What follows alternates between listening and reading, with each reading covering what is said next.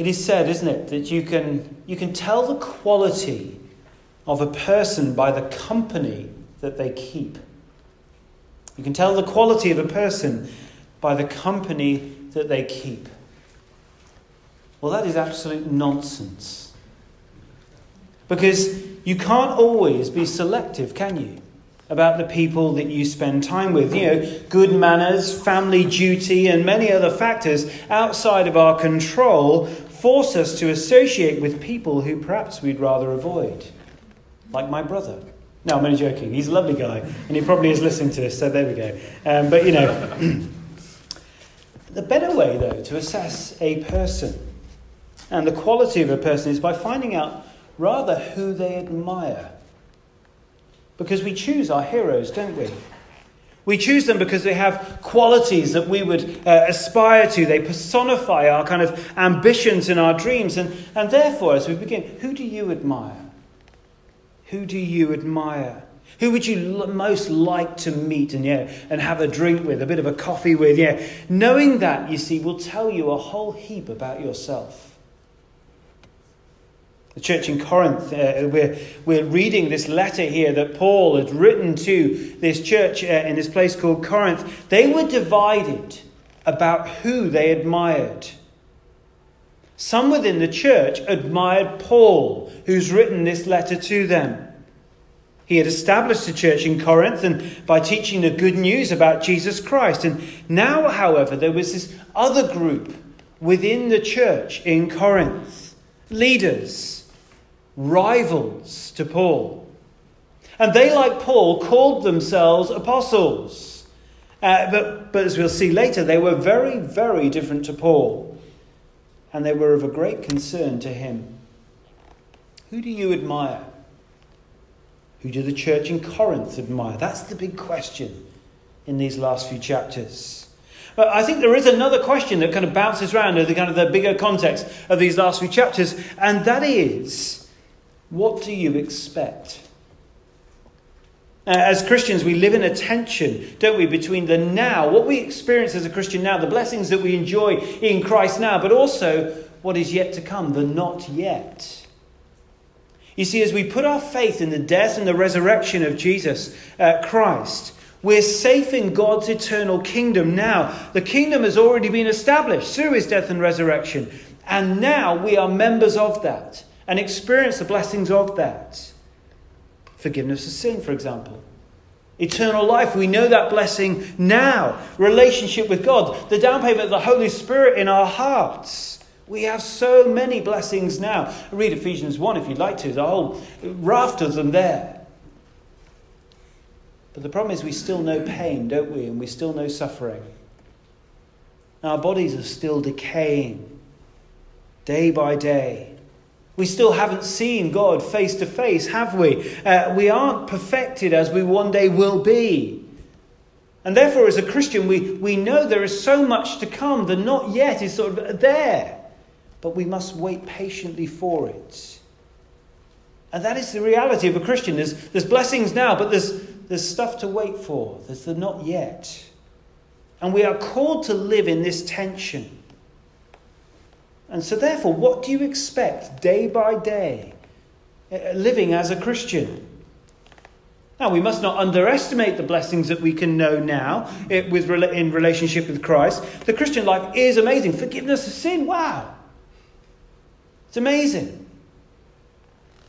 But we must be careful not to expect too much overestimating the blessings that we can know now as Christians, which is what was going on and being taught in Corinth. These leaders were saying, Oh, blessings uh, of the promised life to come.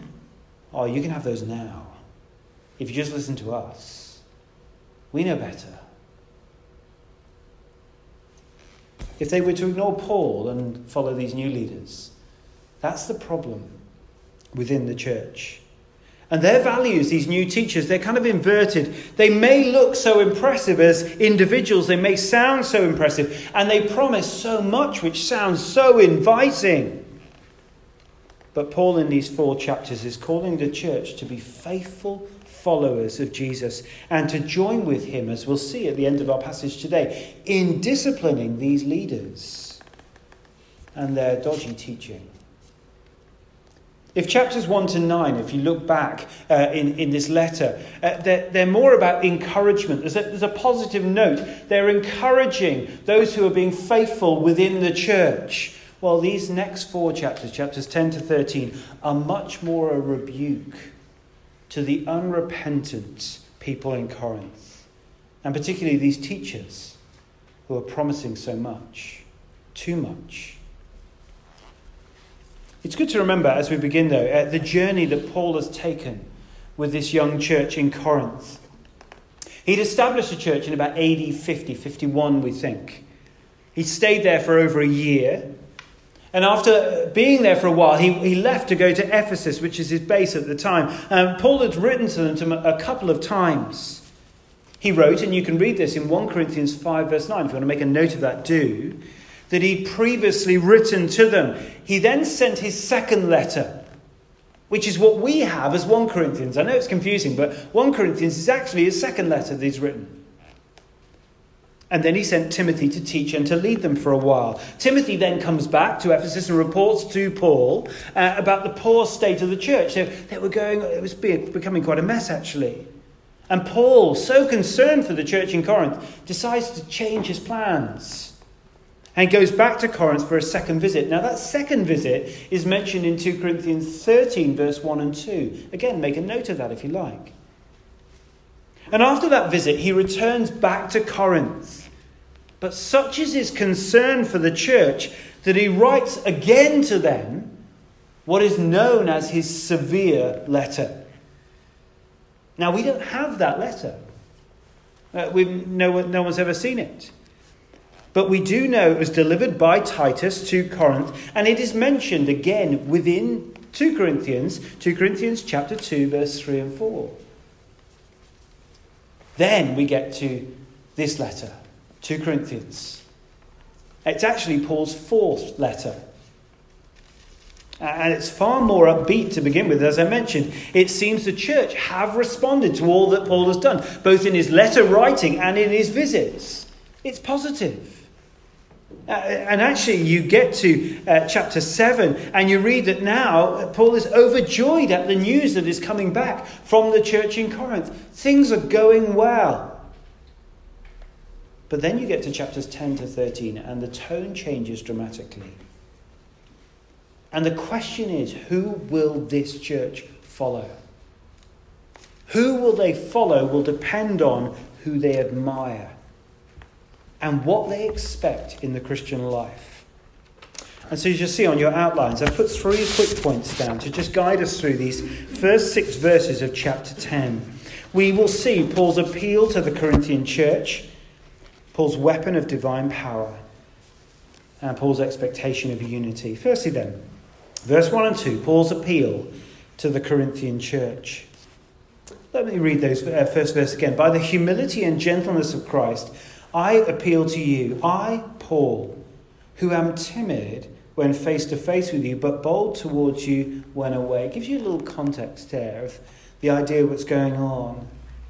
It's interesting, classical literature shows us that in this age, humility, which he mentions there, was absolutely frowned upon. The word ostentatious wasn't negative as we might see it now. Actually, if you had it, you just flaunted it and you told everyone about it, and that was totally accepted and was approved of. A person who demonstrated humility was actually considered quite lowly and quite weak. And it certainly, certainly wasn't to be admired. Now, Paul's rivals in the church uh, thought that they had it, and they were definitely flaunting it in the church. They were great orators, it seems. They had a presence and a gravitas. They, they looked and they sounded so, so impressive. They'd been schooled in rhetoric and, and, and public speaking. Humility. That was considered such a weakness by them. These new ministers in Corinth shamelessly promoted themselves as powerful and extraordinary. We read, if you want to note that down, chapter 3, verse 1, that they brought to Corinth letters of recommendation. It was quite a done thing of the time for public speakers. Look how great I am. Here's a letter to prove it. They pointed to ecstatic dreams and visions that they'd experienced to, to legitimize their claims. You can read about that in chapter 5, verse 13. They boasted that they traveled such long distances. Oh, we've made such an effort to be with you. We love you so much. They boasted about that in chapter 10, verse 13 onwards. And they looked at Paul and they criticized him, saying, Oh, this man, he can write these strong, severe letters, which he called them. But when he comes to you, oh, he's so timid, he's so gentle. And it was nothing that that culture, certainly these teachers, could admire. And against these accusation, Paul, accusations, Paul writes verse 1, and it is a stroke of genius, isn't it? Oh, Paul presents himself in humility and gentleness, and you can imagine that people, oh, no, not that. But these are the things that his rivals despise. But what is he showing? He's, he's showing his opponents that they're, they're setting their standards in direct opposition to God's word and to Jesus Christ himself. By the humility and gentleness of Christ. Because that's what he was like. I appeal to you. And he extends his plea in verse 2, doesn't he? I beg you, I beg you that when I come, I may not have to be as bold as I expect to be towards some people, the teachers, who think that we live by the standards of this world. He's begging them, please, please don't let me come and have to be so bold, kind of with you. And he's warning the faithful majority within the church that if they follow this minority group of teachers, and their followers who were rejecting Paul, it was going to have to be tough. There's a warning here. And to those teachers, Paul was this kind of worldly minister, as we see there in verse 2, because he, he lacked a kind of, as they perceived, a divine power. But it was these new teachers who lacked, and Paul is about to take them apart. Paul points, doesn't he, as wonderfully to the Corinthian church, to the Lord Jesus Christ and Paul was timid, yes, because he, in, because he imitated the humility and the gentleness of Christ. It's interesting, we look back, didn't we, in, um, in Matthew 11, verse 29, just very recently, and we saw that it's exactly the same qualities that Jesus pointed the weary and burden to. Weary and burden to. Paul is begging the church, please listen, so that he doesn't have to come to them again with a stinging rebuke and judgment. They must not confuse, and we must not confuse, meekness, humility when he is present with them. He must not confuse that as weakness. Paul's appeal to the church is to listen because he could so easily wage war with them if necessary. Which is what he warns them of in the following verses. Let's look at that. Verses 3 to 5. We see here Paul's weapon of divine power. Verse 3 For though we live in the world, we do not wage war as the world does. The weapons we fight with are not weapons of the world. Now, for the image of verse 3, it's interesting. Don't, don't think conventional warfare with kind of guns and, and kind of grenades. Perhaps better, think of the, the, the great debating chambers of some of the most prestigious universities of the world. Imagine two sides in kind of arguing their position with dazzling kind of rhetoric and eloquent speeches. This is the world in which Paul works in and lives in. He doesn't wage war, though, like the new teachers in Corinth. Paul has different methods. If you were to look back actually to Paul's previous letter, 1 Corinthians 2, for example, Paul says this When I came to you, this is verse 1 of 1 Corinthians chapter 2. When I came to you, I did not come with eloquence or human wisdom as I proclaimed to you the testimony about God. For I resolved to know nothing while I was with you except Jesus Christ and Him crucified.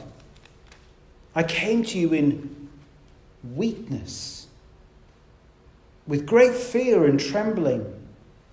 My message and my preaching were not with wise and persuasive words, but with a demonstration of the Spirit's power, so that your faith might not rest on human wisdom, but on God's power. Oh, Paul's methods for the time were so unconventional. These new teachers in Corinth, they, they looked great on the stages, they were skilled in public speaking. Oh, but Paul's ministry, on the face of it, it might look weak, but it had all the power of the Spirit of God. He's already told the church in this letter about the weapons he used. Uh, why don't we just, um, could you just flick back in 2 Corinthians, back to chapter 4 for a second? Chapter 4. And here we see uh, some of what Paul is trying to show them about his ministry. He says in verse 2, so 2 Corinthians chapter 4, verse 2, Rather, we have renounced secret and shameful ways. We do not use deception. I wonder who he's thinking about there. Nor do we distort the word of God. On the contrary, by setting forth the truth, the truth of God's word plainly, we commend ourselves to everyone's conscience in the sight of God. Just go on to verse 5. He says, For what we preach is not ourselves, but Jesus Christ as Lord, and ourselves as your servants for Jesus' sake. Now, what weapons does Paul use? Is it his persuasive speech? Sorry, that was not very persuasive, but you get the picture.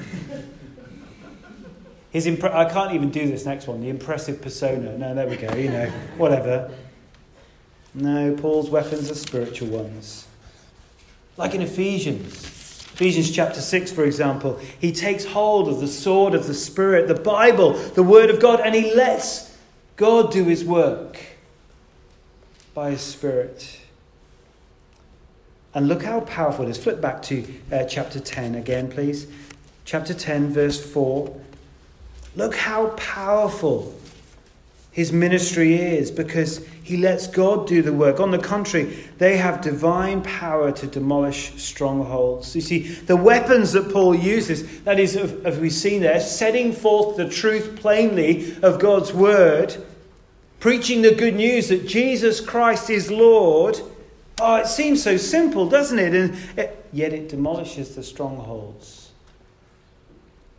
Or we don't know exactly what the strongholds of these teachers were. That is, it, it's probably whatever makes, whatever is central to their teaching. Whatever thoughts made them look and appear so good, so impressive. Paul takes out the Bible. He demolishes them. Because God's Spirit and power is there.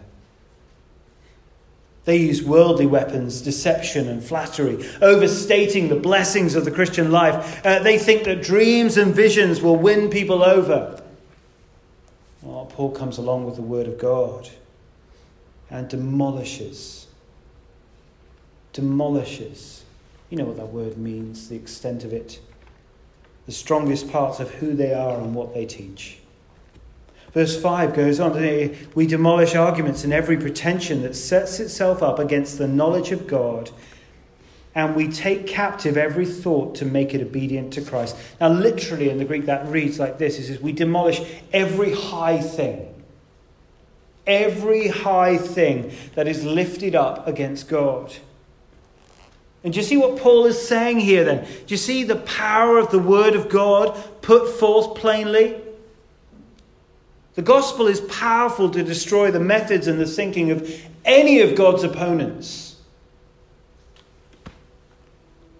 Looking back, just, just think for a moment. Yeah, many of you are Christians here today. When you became a Christian, when you understood that you and you put your faith in Jesus, that he died on the cross for your sins in your place, taking that punishment that you deserve, when you realize that you can be forgiven and eternally loved because he's defeated death for you by rising to new life. When you became a Christian, did you become a Christian because the speaker was really, really impressive? Or because the emotional intensity of the situation persuaded you? Or someone had had a, a dream or a vision or a picture for you? I know some of you, like me, prayed a prayer with your mum and dad. I know some of you heard the gospel perhaps at a summer camp when you were a child growing up. I know some of you were students, probably with some very cheap pizza, nasty tasting pizza beside you. And that's when you became a Christian. One or two of you, and I've been there, we've opened up the Bible and allowed God to speak, and by His Spirit, He's come into your life. And do you know what the best bit about that is? It's nothing to do with me. It's everything to do with God and His Word being put forth plainly. I hope that encourages some of us. None of us here need to be impressive speakers, great at oratory, eloquent, and all those kind of things. These, that's what these new teachers uh, in Corinth were doing. They were challenging Paul, saying, Look, he looks so unimpressive. Listen to us. And they need to hear the rebuke like Paul does, like the new teachers do from Paul. We just need to open up God's word and set forth the truth plainly. Because it's the gospel here that has the power. God speaking through his word and the Spirit working in and through that. That is what will change us and has changed many of us. And is what will change our friends and our neighbours. Nothing against my parents, but they aren't very impressive people. My bedroom is not a very impressive place as a young boy, as you can imagine. The emotional experience as a young boy, as I sat there with my parents on my bed, that emotional experience wasn't anything special. But when I prayed as a young boy, a simple prayer saying sorry to God for my turning my back on Him, thank you to God for sending His Son, the Lord Jesus, to take the punishment that my sins deserve, and the please, please God, come into my life by your Spirit, lead me and love me through your word, the Bible. Sorry, thank you, please. As I, as I prayed that very simple prayer as a young boy, the word of God was taking me captive. Notice how the divine power that Paul wields demolishes arguments, pretensions that set themselves up against God word, God's word, but it also takes hearts, minds captive. Verse 5 we demolish arguments and every pretension that sets itself up against the knowledge of God, and we take captive every thought to make it obedient to Christ. If you are here and you are not a Christian, firstly, you are hugely welcome. There's some amazing brownies. I'm going to enjoy those. Please come and share them with me afterwards. We'll eat the whole plate together. But please hear this. Don't look at me. Don't look at the people around. Look at us. We're so unimpressive. Don't look for some emotional uh, experience or some dream or vision. If you want to be with God for eternity, knowing peace in your hearts today, forgiveness for your sin,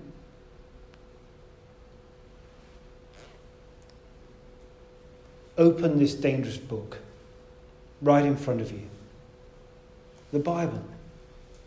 Hear God speak into your life. Let His Spirit just melt your heart.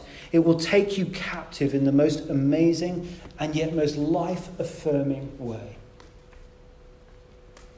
And is why Paul thought nothing of going into all of these uh, cities and the towns he visited Corinth and Ephesus and Thessalonica. they're materialistic, they're monothe- uh, sorry, polytheistic, that is, cultures which uh, worshipped and multiple gods.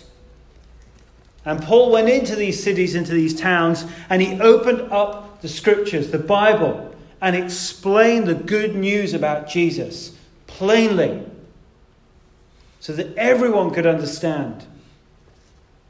And he didn't look at them and go, oh, they're so materialistic, they can't possibly listen to this, or they believe in these other gods and they can't possibly hear this. No. He knew that opening up God's word and its divine power would prove to be strong enough to demolish anything in its path. He wasn't arrogant. He wasn't anything but winsome and respectful. But he did teach the Bible and the good news about Jesus Christ. It's interesting, isn't it, when we look at people we know and consider them beyond the reaches of the gospel? Who do you do that to? Who do you look at in your workplace and go, oh, they, they'll never become a Christian? They believe this. They're from this other religion. They, they're, they're so satisfied in life, they'll never become a Christian. Who is the person who you think that of? I know some in my mind. Do we think they're really beyond the power of God and His Word? Or do you know, like Paul, that God's Word can take anyone's heart captive? We just have the, the joy and responsibility to set forth the truth plainly. And it's exactly what Paul had been doing amongst the Corinthians. Were they convinced? Would they admire more the eloquence and the, the ecstatic visions of these new teachers who, who promise too much in this life as a Christian? Or would the Corinthian church be loyal to Paul and God's word? It's clear that Paul wants the church to join him against this dangerous minority group of teachers. And that's in this last verse, why he asks them to join with him. There's an expectation of unity. Look at verse 6. And we will be ready to punish every act of disobedience once your obedience is complete. You see, Paul here is, as we close, just he's, he's urging the church to join with him, to listen to him, to heed the warning, to not be swayed by these new teachers, because he's saying judgment will come. And Paul is saying, don't side with these kind of worldly teachers and their promises. And you hear it so much, don't you, today on the TV? These teachers who promise you health, wealth, and prosperity. Don't be persuaded by their impressive speeches. And look how Paul uses the plural to show his eh, expectation. We will be ready. Us together, me and you, the church. We, the faithful church in Corinth, will be ready to punish these, these teachers and discipline them, which probably meant throwing them out of the church. And Paul expects the church to be obedient to God's way. Blessings now, with patience to wait for greater blessings to come that tension between the now and the not yet. So we know now that the forgiveness of sin, the Holy Spirit in our hearts, eternal life now, fellowship with one another, blessings now, wonderful things. But we wait. And Paul is calling the church to wait God's way. Embracing the meekness, the gentleness, and the humility of Christ, taking up his weapons of war with the divine power setting forth the truth of God's word plainly. Now, we don't know. We don't know whether Paul's appeal fell on deaf ears. We don't know what the Corinthian church did and how they responded, but we would be fools, wouldn't we, to ignore Paul's appeal and his warning here. So, who do you admire? Who do you admire and why? There's nothing wrong with speakers on great big stages, speaking to great numbers of people, and nothing wrong with that whatsoever. But don't be fooled by the eloquence of a speech and the emotion of a situation. We need people to set forth the truth about God's word and the Lord Jesus Christ plainly and simply, and letting God do his work through his word. And what do you expect? Well, in some ways, it will be, uh, that will be determined by who you admire, won't it? If you want health, wealth, and prosperity uh, in your life as a Christian now, if you want some ecstatic, emotional driven experiences, dreams, and visions, you will admire the teachers who teach that kind of thing. Even though, as Paul says, in God's word, it says that it's deceptive and it's plainly not from God and will only lead to disappointment. No, expect the, prom- the blessings promised in God's word and wait patiently for all the blessings to come. Set forth the truth of God's word plainly, and the wonderful thing we can do is just then sit back. Sit back and watch God work through His word and by His Spirit. And watch hearts and minds being taken captive.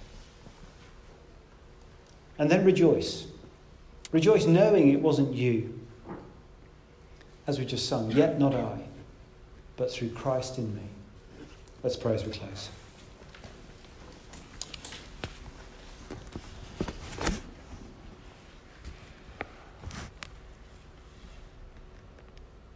Heavenly Father, it, it is so easy to be swayed by the methods of this world. And yet we see here that Paul was someone who came with great humility and gentleness, the humility and gentleness of Christ. And he simply opened up the good news of Jesus.